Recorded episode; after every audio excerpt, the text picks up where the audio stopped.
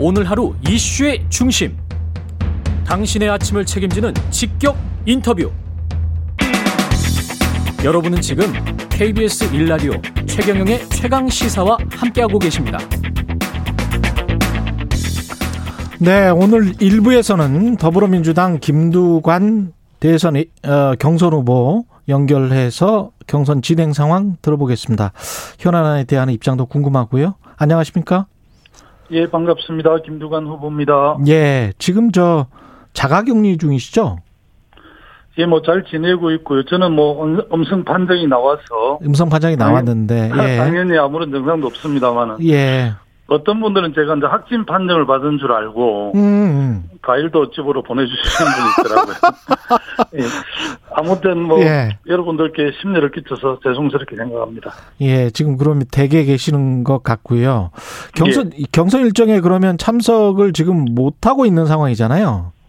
예, 그런 상황에서 이게 사실은 토론의 일정이랄지 뭐 다른 뭐 공약 발표랄지 이런 것들도 좀 늦어질 것 같은데 토론의 일정을 좀 연기하자 이렇게 당에 요구를 하셨어요.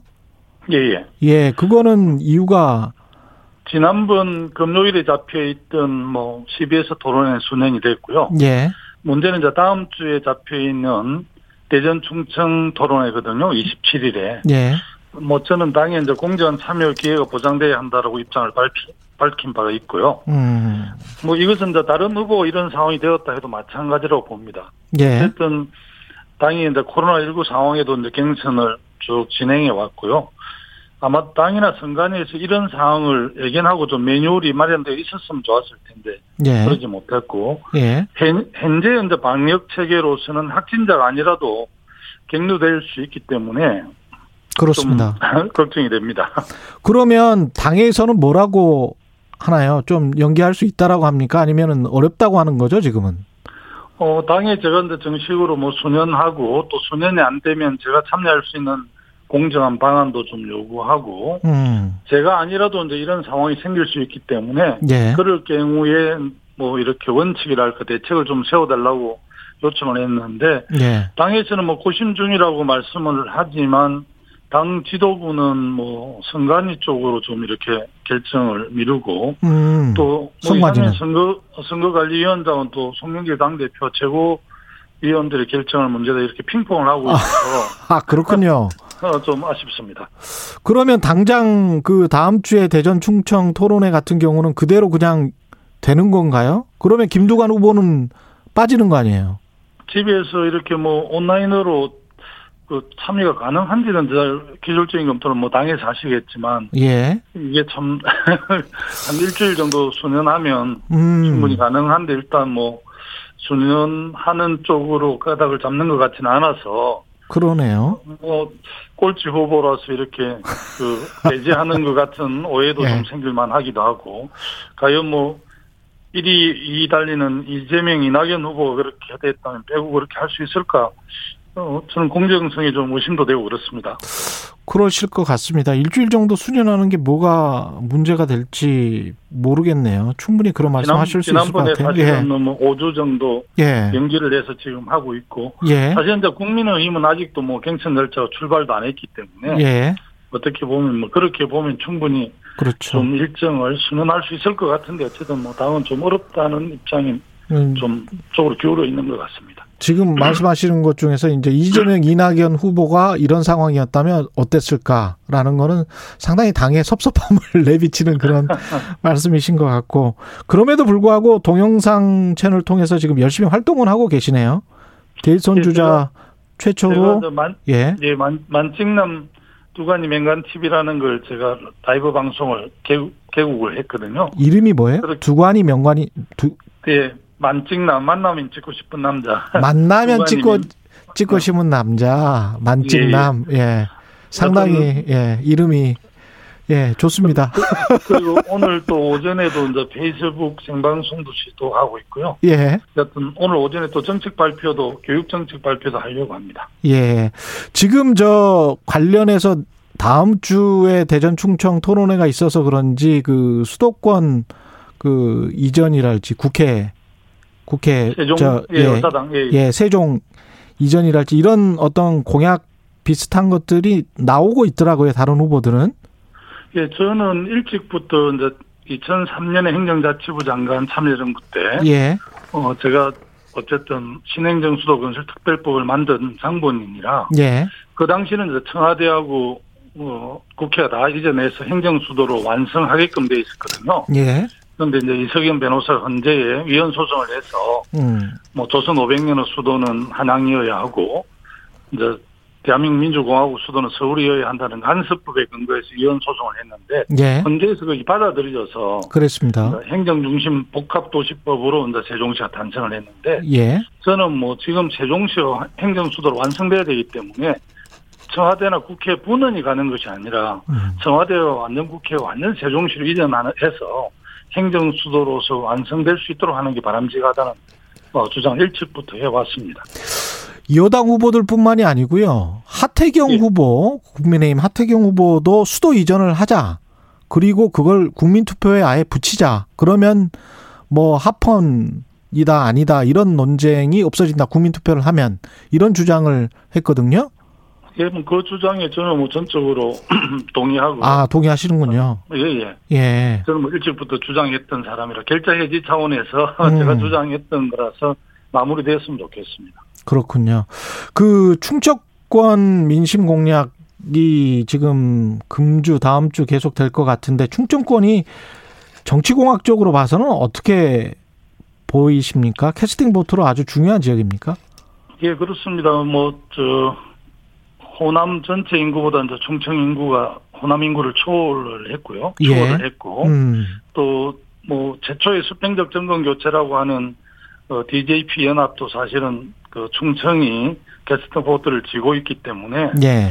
굉장히 뭐 충청 대망론을 주장하면서 나오신 분들도 있기도 하고, 실제 음. 이제 뭐 대선에 승리하려면 중원을 잘 이렇게 안아야 된다는 말씀들을 하지 않습니까? 그래서 그렇죠. 충청의 표심이 굉장히 중요한데 충청 펀들이 좀 보수적인 면도 있고 예. 손해를 잘 드러내지 않기 때문에 후보들이 더 공을 많이 들이는 것 같습니다. 김두관 후보는 어떤 공을 들일 작정이세요? 어, 저는 뭐 세종 어, 특별자치시가 행정수도로 완성되게끔 그렇게 이야기했고요. 예. 서산에 있는 어, 공군기지에 충남 민항이 운영될 수 있도록 이야기도 하고 음. 약 80조 정도를 투입해서 충청금 메가시트를 완성하겠다 이렇게 공약을 한 바 있습니다. 그렇군요. 예. 이재명 지사와 그 이낙연 어, 전 대표 간의 공방 계속 그 뜨거우면서 다른 정책 검증들이 좀 묻혔던 지난주, 지지난주였는데 이런 부분들은 어떻게 보십니까? 두 후보들. 뭐 저는 무슨 내용이든 검증하면 안 된다 하는 그런 분위기는 반대를 하고요. 예. 정책에 대해서는 좀 치열하게 논쟁해야 된다고 생각을 합니다. 네. 양 캠프가 자꾸 이제 불필요한 감정 싸움 비슷하게 하는 모습이어서 국민들에게 좀 좋지 않는 그런 인상을 준다고 생각을 하거든요. 예. 그래서 좀 아쉽죠.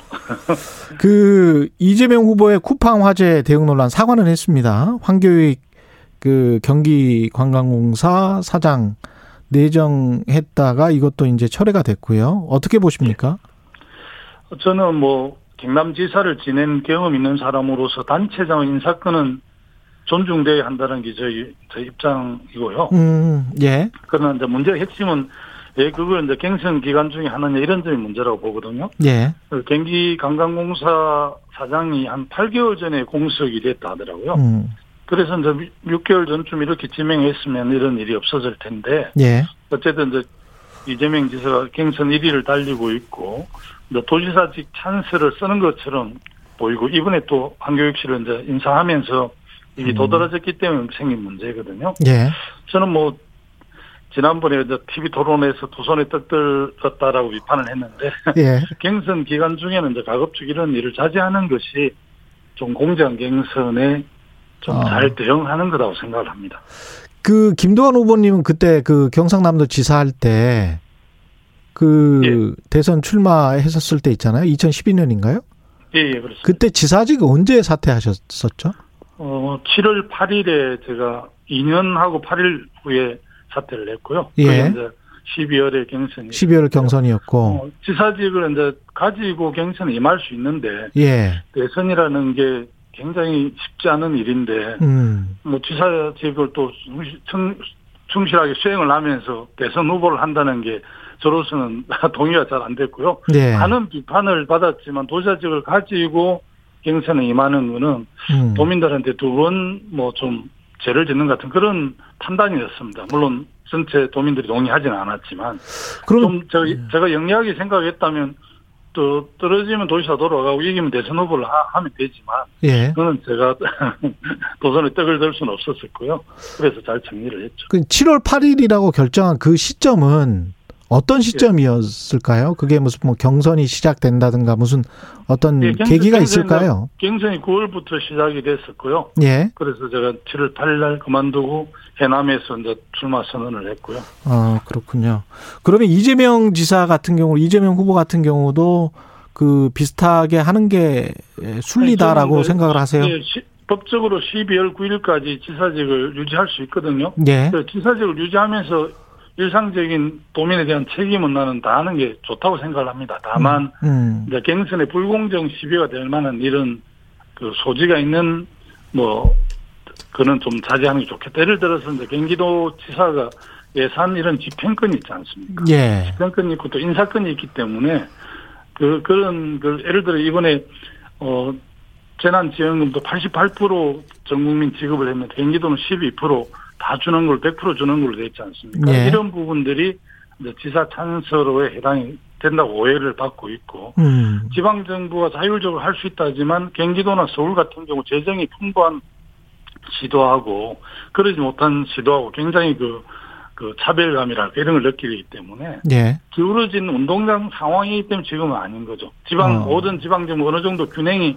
맞춰져 있으면 지방 정부가 상당히 자율적으로 정책과 예산을 집행할 수 있는데 지금 워낙 기울어져 있는 상황에서 경기도만 집행을 하니까 그게 음. 지사 찬스라고 오해를 사는 거죠.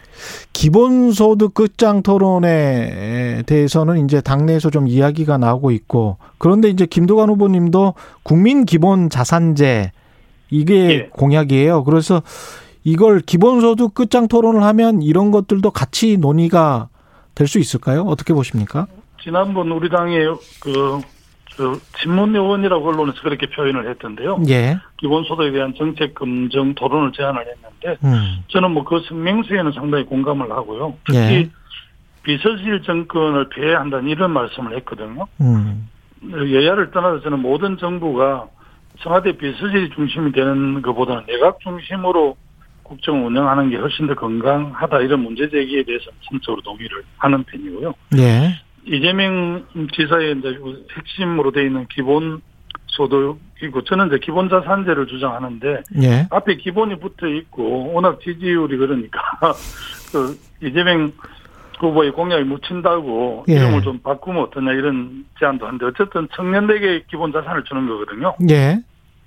태어나면 이제 3천만 원을 아이 이름으로 신탁을 해서 국민연금이나 자산운용사에서 한 20년 정도 운용을 하고 음. 이 아이가 만 19세 성년이 되는 해에 어 6천만 원을 주는 거거든요. 앞으로 태어나는 모든 아이들에게. 예. 예. 그래서 이제 청년들이 첫 출발을 할 때 공정하게 출발할 수 있는 기회를 주는 것이고 음. 또 이게 우리 한국 사회가 이제 자산의 불평등에 따른 양극화가 매우 심한데 예. 불평등을 이렇게 극복하는데도 크게 기여할 수 있는 것이고 또 자녀가 스무 살이 되면 이제 부모들도 굉장히 좀 부담이 됩니다. 대학을 보내는 그렇죠, 그렇죠. 진출을 예. 해야 되기 때문에 자녀들로부터 부모님들의 부담도 덜어줄 수 있는 음. 일석삼조 효과가 있어서 굉장히 학자들은 굉장히 관심이 있는데 아직 제가 지지율이 미비해서 그런지 아직까지 국민들께서는 많이 잘 모르시더라고요.